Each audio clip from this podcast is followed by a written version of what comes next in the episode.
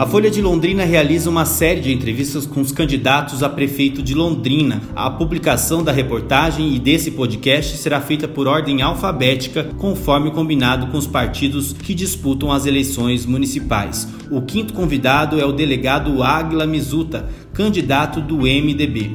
Olá, candidato, tudo bom? Bem-vindo a esse podcast e essa entrevista à Folha de Londrina. Olá, Guilherme, é um prazer, uma satisfação estar aqui conversando com você. Candidato, eu vou fazer a pergunta que a gente está abrindo com todos os candidatos. O senhor foi delegado, esteve na, como servidor público por algumas décadas aí, servindo na área de segurança pública, né? Também tem formação na área de arquitetura, outras formações. E por que, depois de uma vida é, a serviço aí público, pretende ser candidato a prefeito de Londrina? Olha, eu acho que já encerrei um ciclo da minha vida né, é, dentro da área pública e entendi que assim, a disputa pela prefeitura de Londrina é algo que eu deva realizar, pelo menos buscar essa, essa possibilidade de me tornar o gestor da cidade, por entender que a gente pode implementar aí uma, uma linha mais moderna de administração da cidade.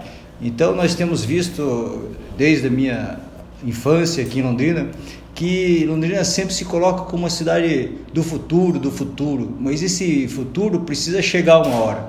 E essa espera da minha parte fez com que eu me pre pretendesse disputar essa eleição para fazer de fato Londrina ser inserida no século onde nós estamos e se tornar uma, uma cidade modernizada e uma cidade que ocupe o patamar que ela sempre ocupou e merece estar. No seu programa de governo, o senhor cita é, uma cidade do futuro. O que seria essa cidade, programa Cidade Futuro?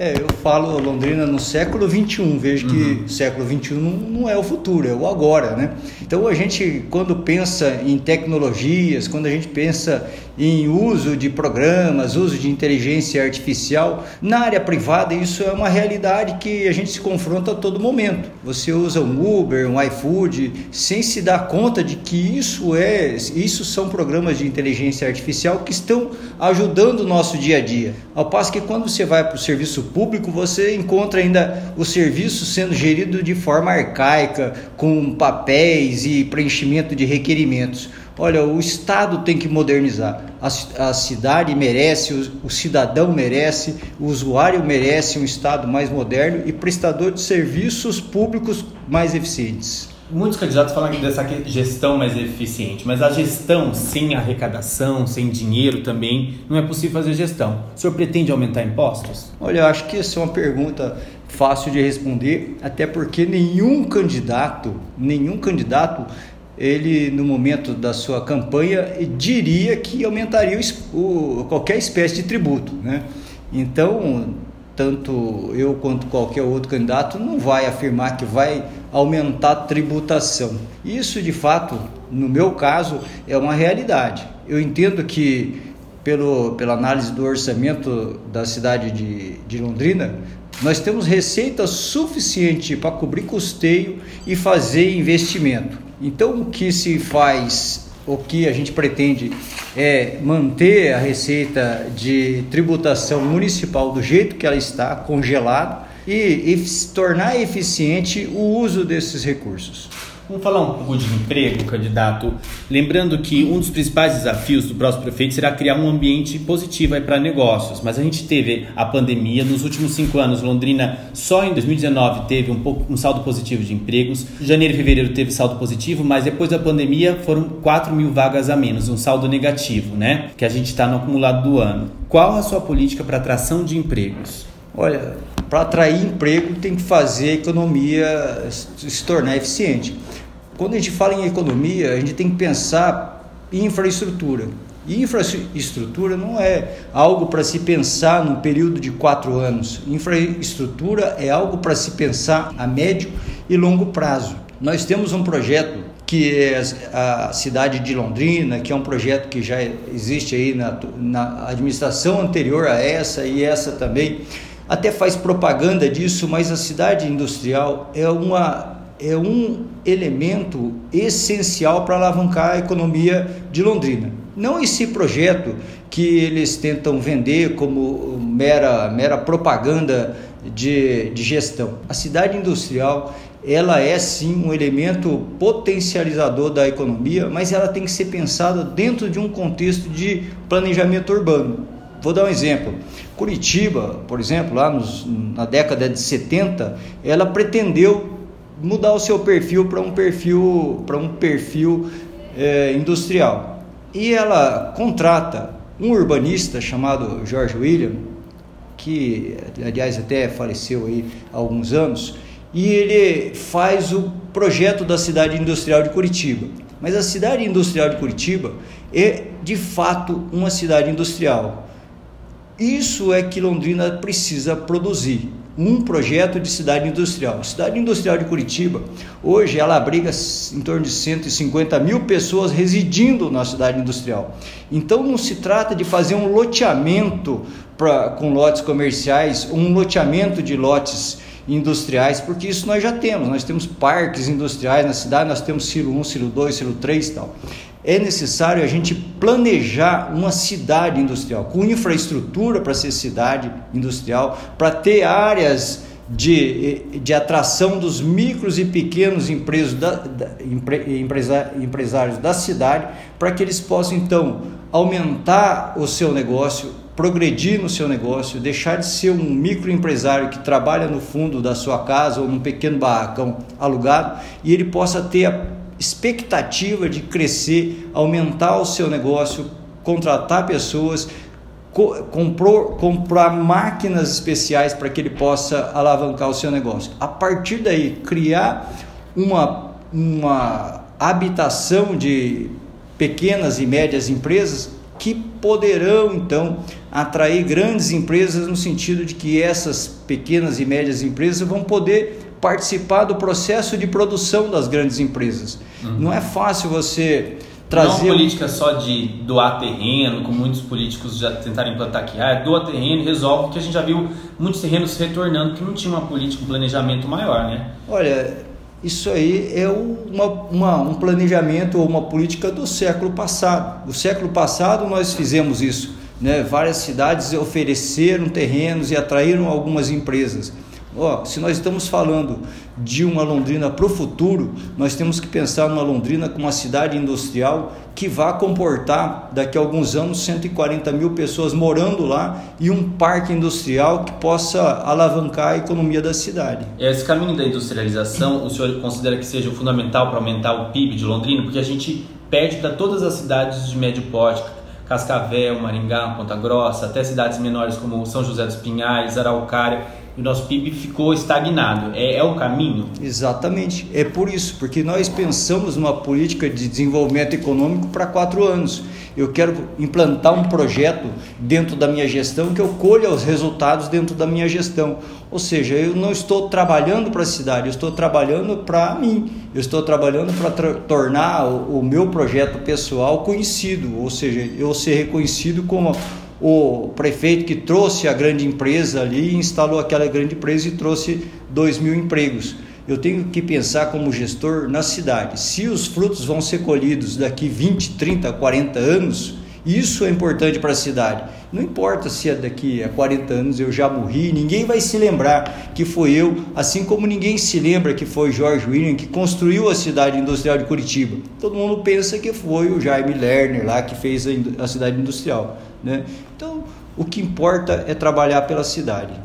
Candidato, desde 2017 se arrasta na Câmara de Vereadores o debate sobre o plano diretor participativo. Setores do setor produtivo pressionam aí porque falam que vão ter prejuízos, que torna amarram a novos negócios. Outros setores que dá, até das universidades dizem que o plano diretor não contempla assim, tem espaços vazios urbanos que deveriam ser ocupados até com habitações populares, enfim. Como equilibrar essa balança para atender todos os setores da sociedade? É conhecer a origem do plano diretor.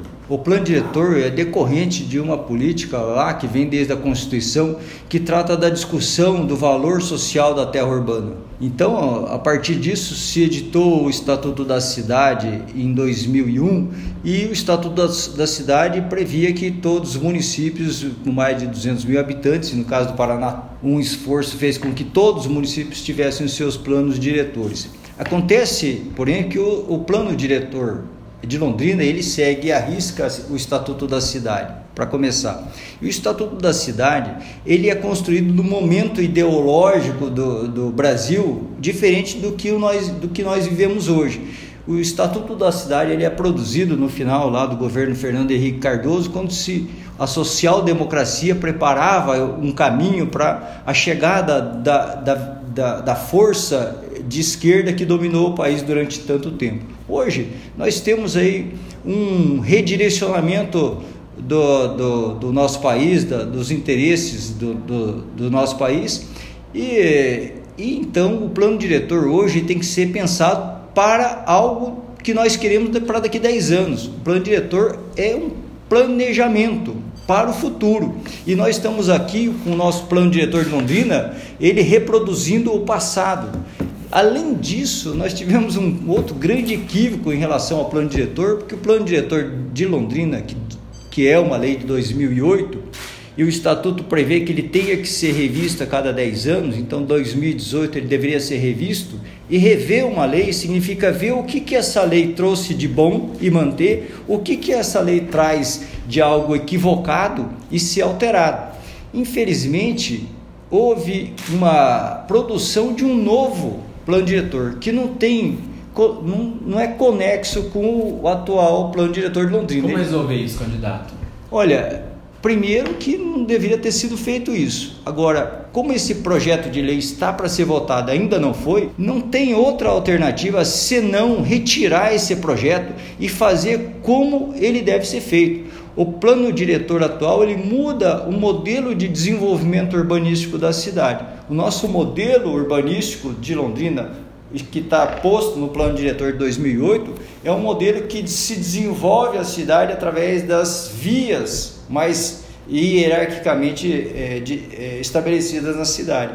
Esse novo projeto ele traz um desenvolvimento urbano através de macrozoneamentos. Esse plano diretor de Londrina ele é uma reprodução mal feita do plano diretor de Maringá, ou seja, aquele sujeito que elaborou o plano diretor, o PL 207, que é o o projeto de lei do novo plano diretor, ele é um profundo conhecedor da cidade de Maringá e um péssimo conhecedor da cidade de Londrina. Esse plano diretor é equivocado, ele precisa ser retirado de pauta e se elaborar simplesmente. Começar do zero o debate. Fazer a, a, a, o que a, a, lei determina, é a revisão do plano diretor que já existe. Vamos falar desse, de gargalos. Ah, foi feita uma reforma previdenciária, mas ainda continua um déficit financeiro e atual na Capismel, que é garantia do, dos recursos para os aposentados, que consome muito do, do, orçamento público. Como que o senhor vai resolver essa questão da Capismel?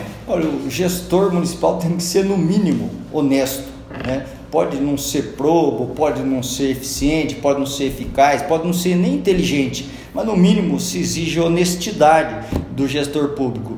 Quando o, o atual gestor ele promete fazer um aporte no, na Capismel aquilo que a Capismel tem direito, que foi deixado de repassar ela durante anos e não aconteceu isso, né? alguém, os próximos gestores vão ter que cumprir esse compromisso, porque é um compromisso não de pessoa, mas de instituições. A instituição Capismel, ela tem essa dívida ou seja, ela tem esse crédito com a administração pública e tem que ser saudado. De uma forma ou de outra, esse aporte tem que ser feito a Cabismel e a, a partir daí ela vai ser uma instituição é, sadia. A partir daí ela consegue administrar o seu patrimônio e fazer com que os, os proventos de aposentadoria daqueles que dependem da Cabismel sejam tranquilamente é, satisfeitos com o tempo. Vamos falar agora de um assunto que se agravou agora com a pandemia do coronavírus, que ficou evidente o reflexo do serviço de saúde, sobretudo aos usuários do SUS. Qual o seu plano para a saúde de Londrina, agora, principalmente agora, depois da pandemia? Né? Olha, a saúde de Londrina, o problema da saúde de Londrina, ou até vou estender isso para a saúde pública, talvez, do Brasil, é gestão. É, talvez a questão de quantidade de médicos, a disponibilidade de exames ou a demanda do sistema de saúde não esteja ligado à, à contratação de mais médicos ou de investimento de mais recursos na área. Talvez a gestão eficiente torne isso mais, como eu disse, mais eficiente, ou seja, o que, nós precisamos saber? Exatamente, sensoriar o sistema. Quantos médicos nós temos? Quantas horas esses, esses médicos trabalham? Onde eles estão? Onde é que estão os isso exames? Existe, Mas precisa ser, é, isso precisa ser visível a todos. Eu preciso entrar, pelo menos, num sistema, num programa e saber que aquele médico João fulano de tal, que é um ortopedista, ele tem consultas marcadas até janeiro, mas eu saiba onde ele está e quantas pessoas estão para ser atendida por ele. Essa transparência não existe. Eu não tenho um local onde eu saiba que aquela informação que o, o, o servidor me dá de que não tem o exame que eu preciso seja verídico ou não. Eu não sei se há um favorecimento ou não. Eu não sei se há uma reserva de vaga ou não para atender determinadas pessoas. O que eu preciso como usuário é ter a certeza e a transparência de, de que aquele sistema está ali e quando eu entro e olho para ele, eu confio no poder público, porque eu sei que, olha, há uma defasagem de ginecologista porque só tem o doutor João e a, dona, e a doutora Maria para atender no serviço público contratado como ginecologistas e eles têm até o mês de março do ano que vem os seus horários atendidos. Eu preciso dessa transparência. Tem uma informatização, transparência. Sem dúvida nenhuma, isso tem que ser feito com programas que disponíveis que disponibilize no seu app você poder marcar a consulta e o teu, o teu app se comunicando com o sistema diga, olha, a próxima consulta que você quer de oncologia ou de obstetrícia está prevista para o doutor José no dia 7 de janeiro. Eu preciso dessa transparência e a partir disso eu vou ter de fato a demanda que eu tenho que atender. E onde é que está o gargalo? Ó, se é determinada especialidade ou isso vai se resolver simplesmente com a transparência e com a gestão. Candidato, vamos falar de um problema social grave, outro que também cresceu com a pandemia do novo coronavírus. Em Londrina são mil moradores de rua, segundo o último censo feito pela atual gestão. Como resolver a questão do morador de rua, que a gente sabe que tem outros problemas atrelados, como a questão da dependência química? Olha, morador de rua é um ser humano. Né? Nós não podemos pensar que aquilo é um fantasma e está invisível lá. A gente viu uma cena recente que acabou reacendendo esse debate de um comerciante jogando água num, num morador de rua, que um comerciante de Londrina teve até revolta de, de alguns setores da sociedade. Como que o senhor pretende resolver isso? Então, e se a gente olhar um pouco para trás, nós vamos ver uma série de de desastres que aconteceram no, no, no, nosso país que diz respeito a esse assunto. O mais é, conhecido, talvez polêmico, é a chacina da Candelária. Ou seja, nós não queremos que nada dessa forma aconteça em Londrina. Então o poder público tem que olhar para esse ser humano e dar, os, dar solução para isso entender o que é aquele morador de rua. O morador de rua não é alguém que você de repente vai fazer um abrigo e ele vai automaticamente para aquele abrigo. Ele tem problemas sociais, familiares, psicológicos e muitos eles estão na rua querendo morar na rua porque querem morar na rua. Né? Esse esse entendimento dessa população é necessário. O poder público tem que se aproximar delas, né? dar destinação a quem for possível, dar tratamento a quem for possível, mas nunca virar as costas e tratar aquele problema como se fosse um problema que não existisse. Esse problema existe. Esse problema é um problema de seres humanos que estão ali precisando da ajuda do poder público. Ah, mas isso sai caro? É para isso que existe tributo. O tributo existe para que o poder público possa beneficiar a vida de quem precisa. Fazer asfalto lá na rua onde passa só o carro de bacana é muito bom. Fazer plantinha e, e florzinha na rotatória onde tem lá um bairro de gente rica é muito bom, mas principalmente é preciso olhar para a educação daqueles que precisam, a saúde daqueles que precisam e esses que estão na rua aí precisando do nosso olhar, ver quem são eles, ver a história deles. Nós precisamos nos aproximar deles e daí não é uma solução automática que o poder público vai fazer um abrigamento e isso vai dar pronto, vai resolver. Cada um tem uma história e a gente tem que conhecer essa história para tentar ajudar cada um deles. Candidato, esse problema da, dos moradores de rua também tem um problema ligado aí, em alguns casos, falta de habitação popular. Né? O que fazer para oferecer moradias populares, já que a Coab se demonstra sem caixa necessário para novos empreendimentos? A pergunta até do o repórter do Bonde da Folha de Londrina, Luiz Fernando Wittenburgo. E o que fazer em relação à especulação imobiliária que mantém grandes terrenos vazios e empurra os novos conjuntos habitacionais populares para as periferias, áreas longe dos locais de emprego, de serviços públicos, às vezes não tem transporte e postos de saúde. Bom, vou linkar esse assunto com aquele que, aquilo que eu já falei. Quando a gente pensa numa cidade industrial, a gente não pensa num loteamento para vender lotes comerciais. A gente pensa numa estrutura que vai atrair investimentos comerciais, industriais, mas também vai ter no seu entorno habitações daqueles que vão trabalhar nesses locais. Então é uma cidade, é uma, é uma, é uma, uma projetação de uma verdadeira cidade.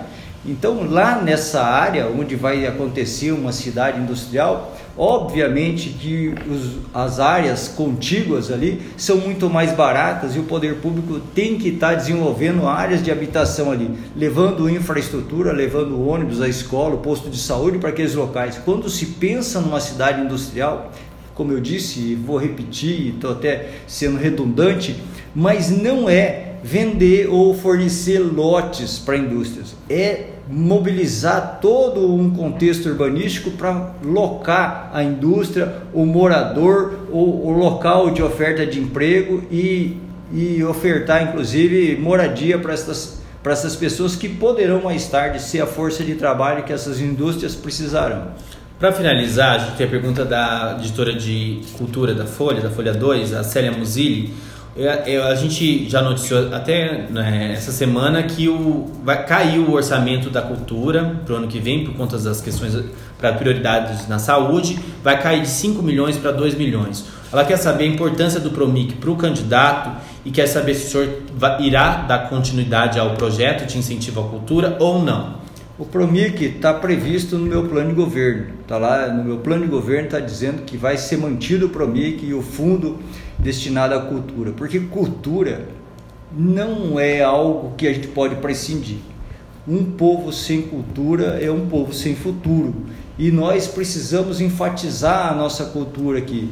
E o PROMIC é um programa que talvez o único programa ainda vinculado ao poder público que dá a possibilidade dos grupos ligados à cultura produzir alguma coisa. Né? Agora, além disso, o poder público, através da secretaria, tem que ter uma pauta para para a gente desenvolver cultura dentro da cidade. E cultura não significa simplesmente construir o, o teatro municipal, que aliás é algo que eu quero muito concluir embora não seja uma obra diretamente ligada uhum. à prefeitura municipal, eu quero ir até Brasília desenvolver né, tratativas no sentido de concluir esse, esse é, teatro municipal. Mas a cultura sim tem que ter um olhar lá do, do poder público, a, a Secretaria de Cultura tem que promover e incentivar as, as manifestações culturais e o Promic certamente vai ser mantido, assim como o fundo destinado à saúde.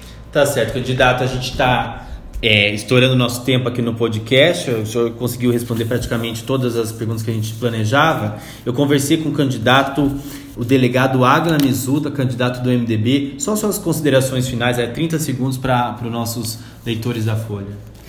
Olha, eu entrei nessa empreitada, muita gente duvidava que eu fosse chegar até onde eu tô. Muita gente achava, como de fato encontrei muitos entraves dentro dessa área política. É uma área nova para mim. Eu me confronto com todo dia com, com situações novas. Sou uma pessoa difícil de me adaptar a determinadas situações. Né? Mas eu tô aí para chegar até o fim. Eu pretendo apresentar essa, esse projeto para Londrina busco ser o gestor desta cidade e transformar essa cidade num modelo, em algo que possa ser admirado pelo país todo e, e que o país todo olhe para Londrina e queira reproduzir o que está sendo feito em Londrina que é usar recurso de forma adequada, transformar a vida das pessoas que precisam de transformação nessa cidade e levar Londrina para o patamar onde ela merece, que é uma, ser uma cidade exemplo para o país. Tá certo, obrigado.